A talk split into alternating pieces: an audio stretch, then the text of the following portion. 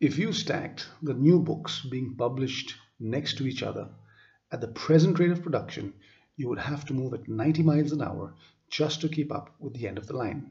Stephen Hawking. With that kind of production rate, if you're a budding author, getting your book out there can be pretty tough. My name is Greg Chapman, and welcome to Remarkably You, my podcast that helps authors get their work out there. Hi,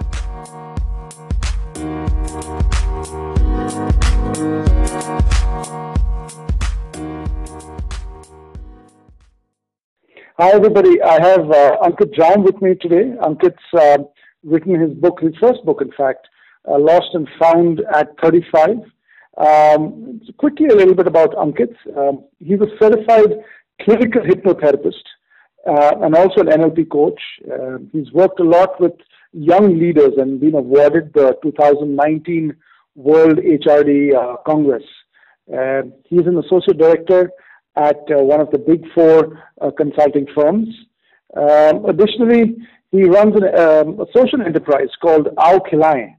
Uh, the initiative runs various social projects such as sponsoring medical treatment for underprivileged kids, uh, weekend food drives for age homes, uh, education support, and so on. Uh, and today, uh, Ankit to tell us a little bit about his book. So, Ankit, welcome to the show. Thank you, Greg. Thank you so much. Uh, this is um, this is a great time to talk about such things. This is a great about time to do this podcast, and I'm genu- I was I was genuinely looking forward to this. Uh, I wish you all the success. It's a very unique and an innovative idea to reach out to people at this hour. Uh, very excited to do this, and very very very excited to talk about the book in the same breath. So uh, here is how the book started. Uh, I always wanted to write something, but was always confused what to write on. Uh, then came a point in life where I realized mm-hmm. that the only thing I've been passionate about is the word passion. Um, and mm-hmm. very systematically, religiously, and passionately, I've pursued many passions. Uh, from having absolutely zero passion in a life to having multiple interest areas, from poetry to marathon to um, uh, fitness to charity, and so on and so forth, and also to acting in parts. So then mm-hmm. came a point then when I thought to myself that uh, you know people needed needed to know the science of passion. People needed to know what is uh, scientifically called as positive psychology. Uh, mm-hmm. you know, uh, one in five or one in ten at least uh, suffers the risk of depression and anxiety, and one of the chief er- chief complaints of uh, people is that there is a lack of meaning, lack of fulfillment. Mm-hmm. People have been mm-hmm. automated automated to a large extent where people work uh, in a routine like robots and mm um, at, at, those subtle hours of introspection in hindsight they realize that there is such, something missing in life mm and uh, to my mind that one of the missing parts of the puzzle is that indians haven't been taught to pursue a hobby or a passion as mm um, diligently and religiously as we've been taught to study and become something in the eyes of the society I agree. So, yeah, yeah, yeah. Uh, so if someone says that I want to paint in a garden or a cook, the first question people ask is, does is it monetary feasible? Does it get you money? Does it make you famous? And that's exactly right. where we horribly get it wrong. So right. my interest in the areas of passion to do something because uh, you like doing it and the joy of doing it is more than enough, and the joy itself is the outcome is exactly mm-hmm. why the book has been written. Uh, I right. wrote the book called as Lost and Found at 35 by getting inspired from people, taking some kind of a cue and a hint from how I was pursuing my life. And uh, the entire book's been created in form of a novel, a fiction, mm-hmm. but the fiction is built in the context of positive psychology. When yeah. people read the book, they realize that the story starts with a failed suicide attempt of a, a depressed individual going through a midlife yeah. crisis and how he ventures on uh, to a journey Gosh. of sorts yeah. and figures out his calling in life. That's the long and short of the book. Yeah. And and depression's all around us, man. And uh, you know, you mentioned something about going from zero passion to to having a passion, and not just having a passion, but uh, converting it into something which is tangible. Uh, so a little later on, we'll, I, th- I think we'll just uh, take a you know deep dive into that that piece. Um, you know, and, and, and I, I read the book, and I you know three three words kind of describe it to me, or rather three words stood out for me: uh, wanderlust, uh, pain redeemers, and soul searchers. Wow. You know, these three words really stood out for me. Um, uh, you know what? What made you go from? There's a book in everybody, we said. But what made you go from uh, you know wanting to write a book and to getting it on paper and publishing it? If you can just a line or two on that. What I'm, I'm just interested, like you said, you know, find out the passion about the passion. I'm interested in figuring out what was the trigger point to take your passion into something very tangible. Sure, I think that's a great question, and I've often asked myself that question also. That why did I write the book, and why did I do what did I do? So mm-hmm. first is because I genuinely was convinced that if you've got a passion in your life, that's the key to have a fulfilling life. If there is a hope mm-hmm. for us to find some kind of a larger purpose to life, it has to start by living a life which is built in some kind of a passion. So, mm-hmm. and I and I've been on the right side of life or the luckier side of life to have experienced many such moments, whether it was running a marathon, to doing mm-hmm. charity, mm-hmm. to doing acting, and realizing that it really redeems you, it really heals you from within and makes you a better person, more fulfilled and more peaceful. So that's one part yeah. of it. The other part of it was I've always had many ideas and I've been an idea person. And then, you know, mm-hmm. you hit a point where you realize that, you know, you're an idea person, but become an executioner now. So mm-hmm. when I embarked on this journey, I told myself that if I'm not, you know, I'm not translating this idea into execution, then I'm mm-hmm. not doing justice to my potential. So an okay. ugly act of discipline and closing the book was for me an act of building my character and it reflects wow. on that if you've got an idea, you've got to execute it. And that's exactly what the second part of passion is. Having a uh-huh. passion and knowing about the passion is just not enough. Pursuing yeah. it uh, with diligence, day in, day out, and dreaming about it and doing something about it is the real deal. Right. Right. Absolutely. And, and that's just half the battle. If you have passion and then, but then converting it, I, I think uh, so uh, that's, that's, that's the full story. Um, marathoner and uh, you know, social, uh, you're giving back to society, you're acting, all of this, uh, you know, in the sphere of, uh, or rather in the context of being a consultant, uh, extremely busy consultant. Um, you know, what strikes me is a lot of people say that, you know, I'm working, I don't have the time. Uh, hey, Greg, you're sitting up in the mountains, you have all the time. which I tell you is not true, but, you know, for a lot of us, you know, what I hear you say is despite the fact that you've got um, you know, so many things to do. You're still you're still pursuing your passion, and I, I think that's commendable. Yeah, yeah. You know, the the interesting part is that while we can logically and analytically say that um, time needs to be created in managing priority, time management, there is this and that. But if you genuinely are passionate about something, if you genuinely are crazy about something, you know, the longing and craving is like chocolate or is like whatever you would like to eat, it calls you back. It doesn't let you be. It doesn't let you sit. And that's the power of that longing. So you will somehow make time. I've squeezed time in the day, at times on a flight while I was coming back, at times after 10:30 in the night, and I still write after 10:30 in the night. Uh, you you change the schedule. It's like tasting blood. Uh, there is no there is no perfection. Uh, there, there's no there's not a perfect perfect answer to this but the imperfect answer is that you've got to taste blood. And once you taste blood, that joy, that feeling of trance, when people pursue the passion, it keeps calling you back. The second part, which is which is logical and is important, is that if you can back it up by an act of discipline and an act of ruthless uh, structure to it, it only helps get the results achieved faster. Otherwise, we can keep on perpetually operating in a state of hippiness where we zoom zoom in uh, we trance in and trance out. We achieve something we don't. But if you get your professional side to your rescue and you structure out, structureize it and you routinize it, then you achieve results faster. Hence, I was able to write the book in four months. Wow, four months, huh? Yeah. Wow, wow. Uh, tasting blood, um, and and I think once you taste blood, then you want more. Yeah. Uh, up until the time that you do taste blood, what I hear you say is um, and, and this is this is something I've been toying with that we have uh, what 23 and hours and 56 minutes. I think that's what we studied in a day or 24 hours. Uh, and it's up to us how we can steal a few moments. I used uh, using this word steal. It's it, to me sometimes it just uh, looks like stealing a few moments out of those uh, 24 you know, under 24 hours and uh, kind of making it a, a 25th hour, you know, by stealing a little here, stealing a little yeah. there. Yeah. So, uh, and I think that's, that's one of the ways to, so that you can uh, taste that blood. Yeah. So thanks. And I just want to jump a little into the book now. Um, you, so you, you know, your main character is Arjun. Yeah. And, um, uh, and and what I love it, uh, love about the book is that Arjun goes on this journey, not only a physical journey, not only an internal journey, but also um, something between the two. He's also journeying and meeting different people. Correct. Right.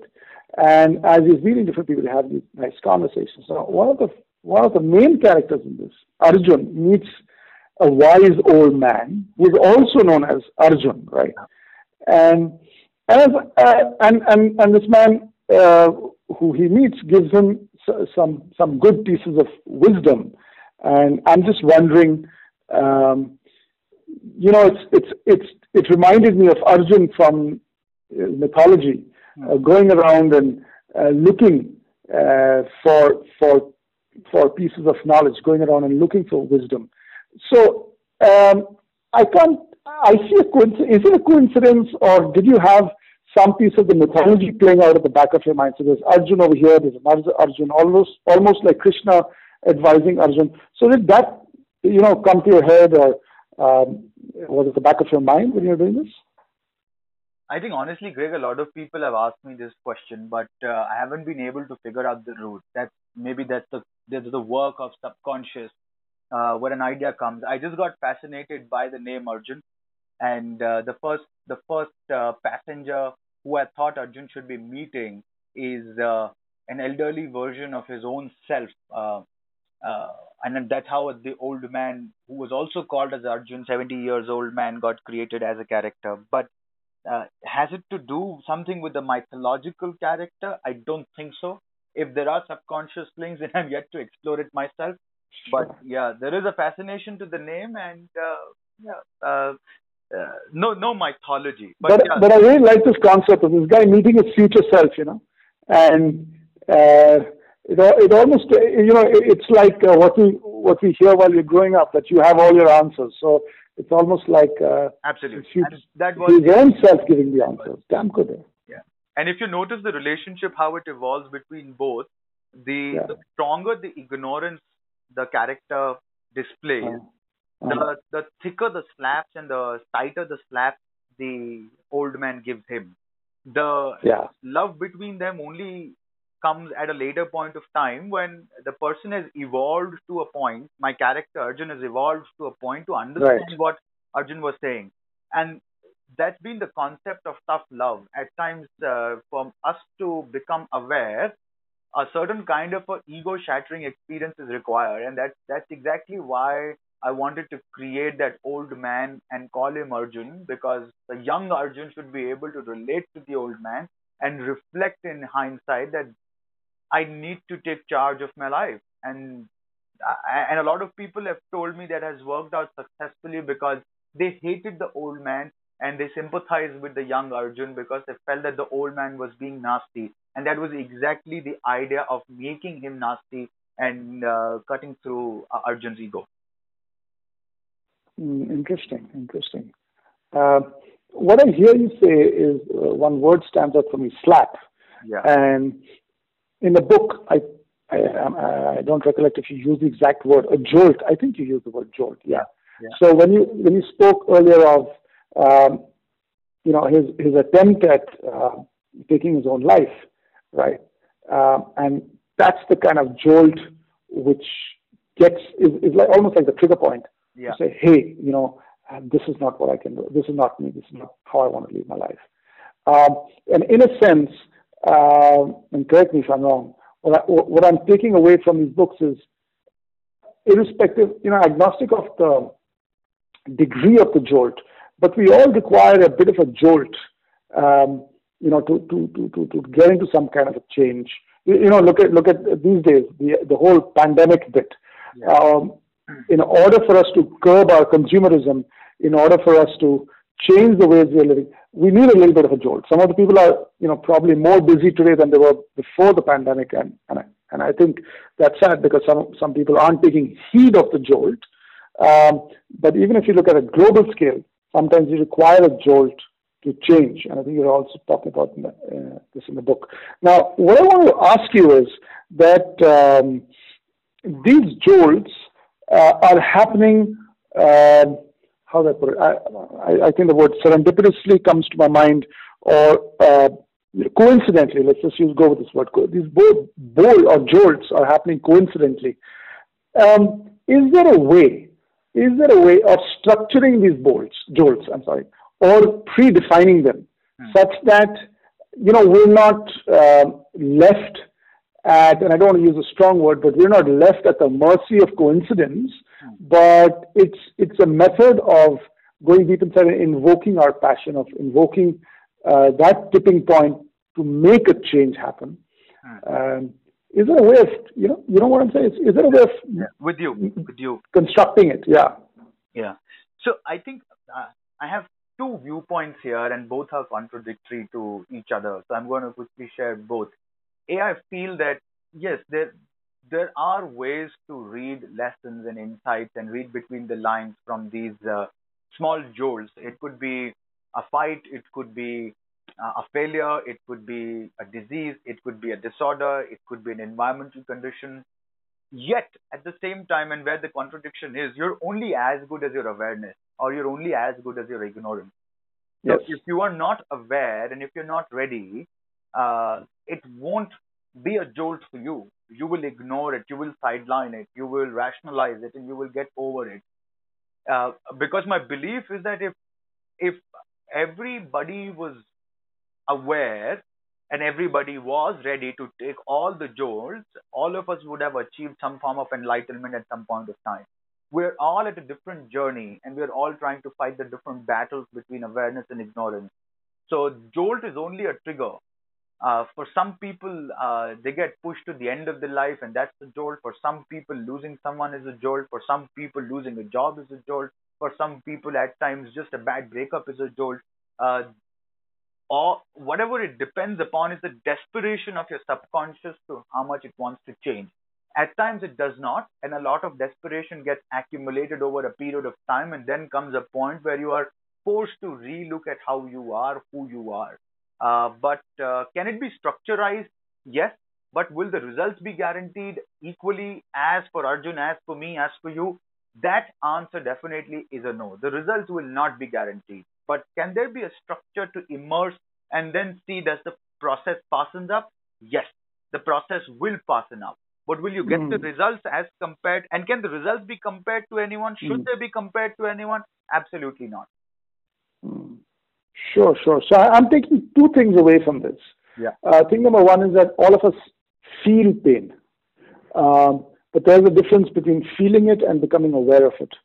Um, when we and the pain are one, when we and the discontent, uh, you know, whether it's a heightened degree of pain or not, let's just yeah. say discontent. When we and the discontent are one versus when we're becoming aware, almost uh, looking upon um, uh, the discontent. And I, I, I think the, I'm not sure, maybe I'm wrong on this, but I, I think the term for it uh, in, in is divya drishti. maybe maybe that's the term. No, but yeah, so yeah. so that's I think looking upon the discontent is one, and uh, once we have looked upon the discontent, then of course saying okay, uh, you know, I uh, I need to take a step for it and and, and, move ahead. That's, Absolutely. I think that's Absolutely. second. You know, the best way to look at this is cooking. Uh, mm-hmm. Pain can be like fire. Cooking. Yes. Wow. Okay. Okay. Uh, pain can be like fire. Uh-huh. Uh, a little less, and the food is undercooked. Pain can be like fire. Okay, okay. Uh, a little less, and the food is undercooked. Uh-huh. A little bit more, and the food is burnt. But wow. the right kind of pain, if regulated and channelized, is responsible for cooking the food and is responsible for the delicious taste you'll have. Some something similar happens to us. We evolve in pain because our awareness and our senses get highlighted and enlightened. So we are aware of what's happening to us. But if it's too much, uh, then we lose our stability. If it's too less, uh, then we are operating in a comfort zone. But just the right kind of pain, if regulated, channelized in the right fashion, um, gets you the right kind of healing also. You know, on a very different track, not psychologically, but many years back, precisely 200 years ago, there was a shayar in India called as Mirza Ghalib. And uh, uh-huh. he very beautifully said that, dard ka had se badna hai, uska dawa ho jana. And uh, wow uh, a lot of cancer patients have reported that uh, you know a lot of pain and a lot of suffering at times heals you and brings out the right kind of positivity out of you because you start valuing life. Uh, so uh, to my mind if somebody has to understand pain they have to understand the usage and the redemption power pain can offer you. Um, any kind of a pain it could scientifically been seen as depression stress anxiety disorder paranoia blah blah blah. All of them are uh, pain siblings but uh, the right kind of it is responsible for making the right kind of food. A little less, it's undercooked. A little more, and it's good. But Ankit, tell me something. You're saying the right kind of pain, but do we really have control over, uh, you know, how much pain is coming our way? Some of us are lucky and don't have too much of it. So, so how are you how are you reconciling that piece? Good point. Here is what what I mean. Here is how do you perceive and how do you explain pain to yourself? Okay, okay, okay. See, there is a physical component of pain and then there is an emotional component of pain. Yeah. Okay, if I get a scratch on my hand and there is blood, there is a physical component. But the accentuation of that physical pain is done by the emotional explanation of it. And, and probably that's when it's conver- pain's converting into suffering. Absolutely. Right? So absolutely. Yeah. And that's exactly where suffering people say, the wise ones say the suffering is a choice um, mm-hmm. because you I can also learn to accept that there is a there is a scratch and it's bleeding. But mm-hmm. if I have my own emotional narrative of victimization active, then I'm mm-hmm. going to make that scratch into something else, and then I carry emotional pain more than just the physical pain. While that's one part of it, uh, this is still easy to handle. Imagine that there is no physical harm on your body. Imagine you right. go through a breakup. Imagine you go through a divorce. Imagine you go through right. a bad performance here. That is emotional pain, right? Not seen, not right. heard, locked up inside the body, runs a massacre yeah. on the mind, thoughts and emotions and feelings, and you carry that emotional pain. And uh, uh, icing on the cake, you are not even in touch with the emotional pain. You are blocking emotional pain using drugs or alcohol or distraction or whatsoever, and then the emotional pain is pent up that's exactly how it eats you up. Release the pain, right. understand the pain, channelize it, and then here it is to uh, act as a therapy. Right, right. And and I think what you also said previously, awareness. Absolutely. It just right. leads to that. A large part of pain is only an indication of pointing towards some form of awareness or the other. Okay, good. Um, I, I, also want to take this uh, now to um, you know, mm, there is a lot of so Arjun, the main character of the story, uh, goes across and meets a lot of people, right? And these people give him uh, of, of varying ages um, and varying uh, social statures, right? And these people give him uh, a lot of wisdom. Yeah. Now, you're also a coach, um, and being an executive coach, uh, you know what executive coaches go through is that we don't uh, tell, we ask, Absolutely. right? And we get the realization out from the other person. Over here, though, I see there is a lot of tell.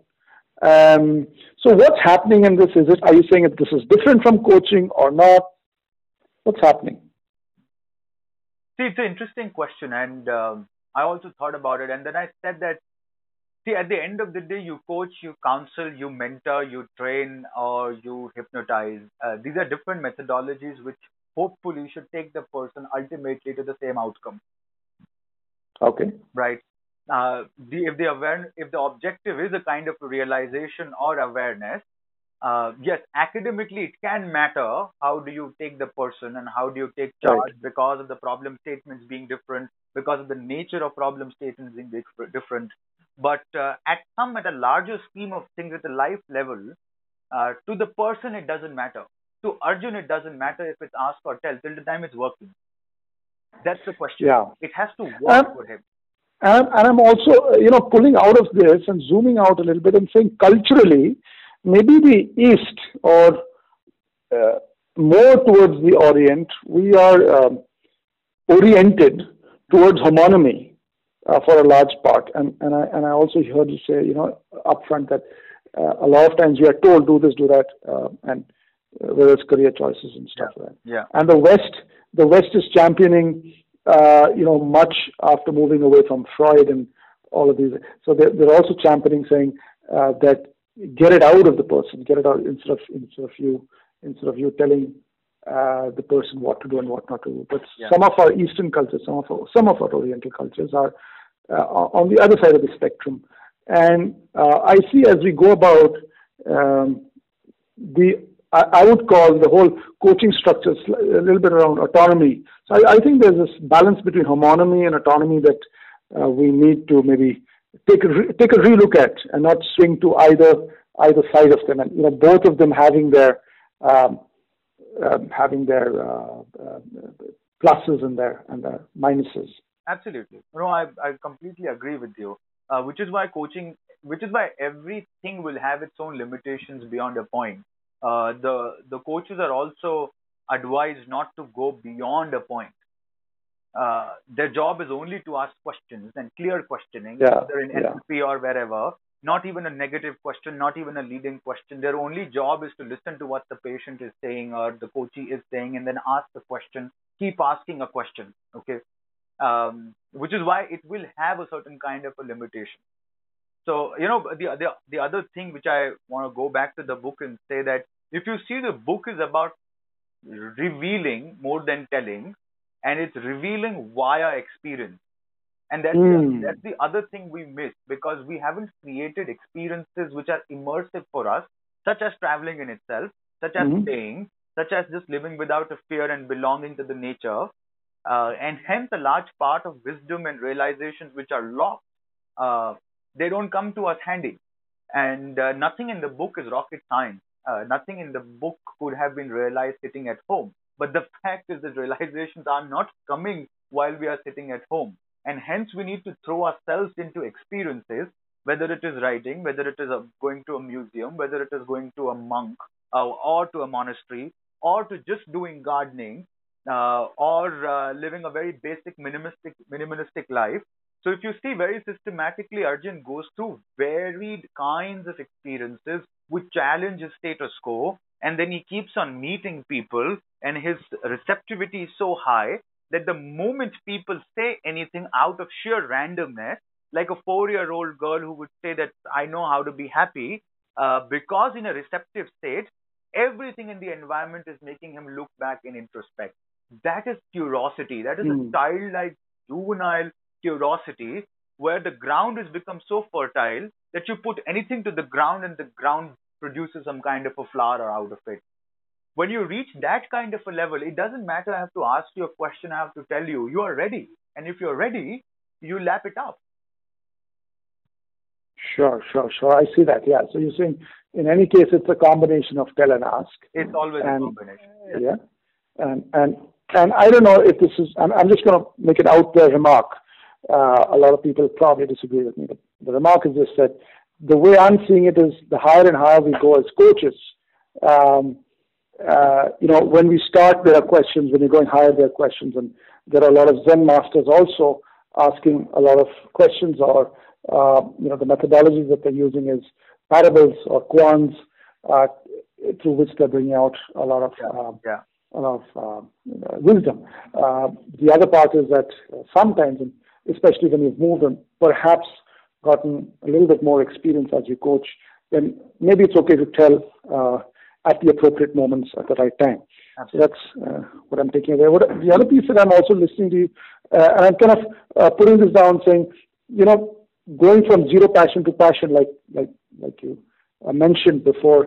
Uh, I think the three pieces are emerging for me. So the one, the first one is uh, becoming aware of you know the discontent that you're going through. Uh, it's almost like steps, but not necessarily sequential. But becoming aware of the discontent.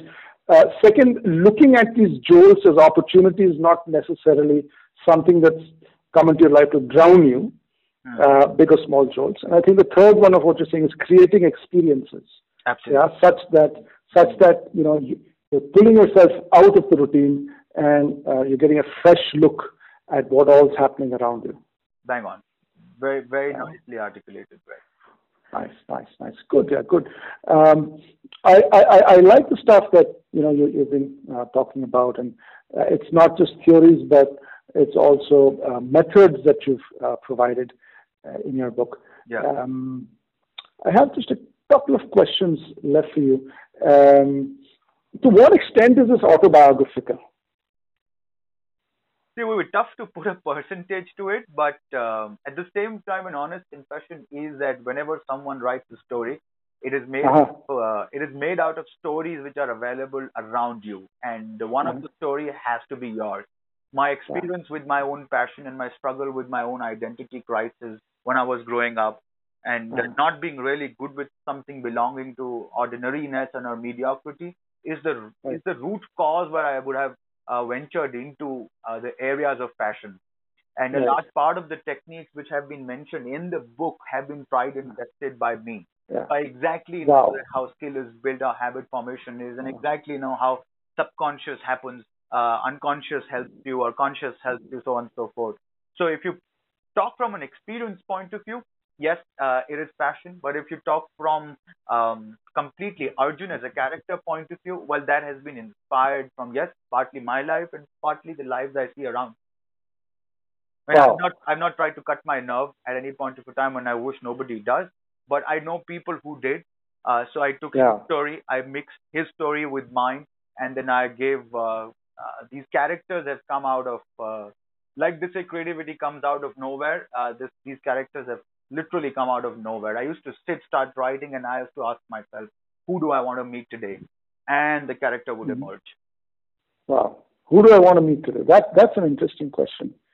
Um, okay. Um, very quickly, um, three pieces of advice uh, for our uh, for audiences and uh, for budding writers. Yeah, for, you know, people that have a book inside them is just below the surface, mm. and uh, something that can get them that threshold energy to come from just below the surface to really uh, begin writing a book. What's your advice for uh, budding writers? Okay, I think honestly, I'm also a budding writer, but I guess the uh, once you're standing outside the shore and once you're in the ocean makes a huge lot of a difference, and it has made a lot of a difference. So my only advice to people is that a lot of people think about writing, only a few will actually get to writing, and only very rarely a few will finish a book. Uh, make sure that you are belonging to the category of those rare breeds. Uh, it's an act of character to finish what you start. Uh, the love of idea is not enough. If the love of idea doesn't get translated into action, it causes frustration and it causes a lot of irritation. You don't want to be a depressed creative guy. You want it to be a fulfilled um, excited and enthusiastic creative guy who has ideas and executes it. Second, don't think the book will become a bestseller or not. Mine hasn't. Uh, maybe it mm, does. Uh, it right. got onto the list of Amazon. It got onto the 100 best-selling books, but it's far mm. from becoming what we call it as bestseller. Uh, and that's yeah. a mistake people make. Don't commercialize your passion and don't make it a metrics to measure your success. You mm-hmm. write a book because writing gives you joy. You publish it a book because you wanted to give a milestone and end to a journey which you started.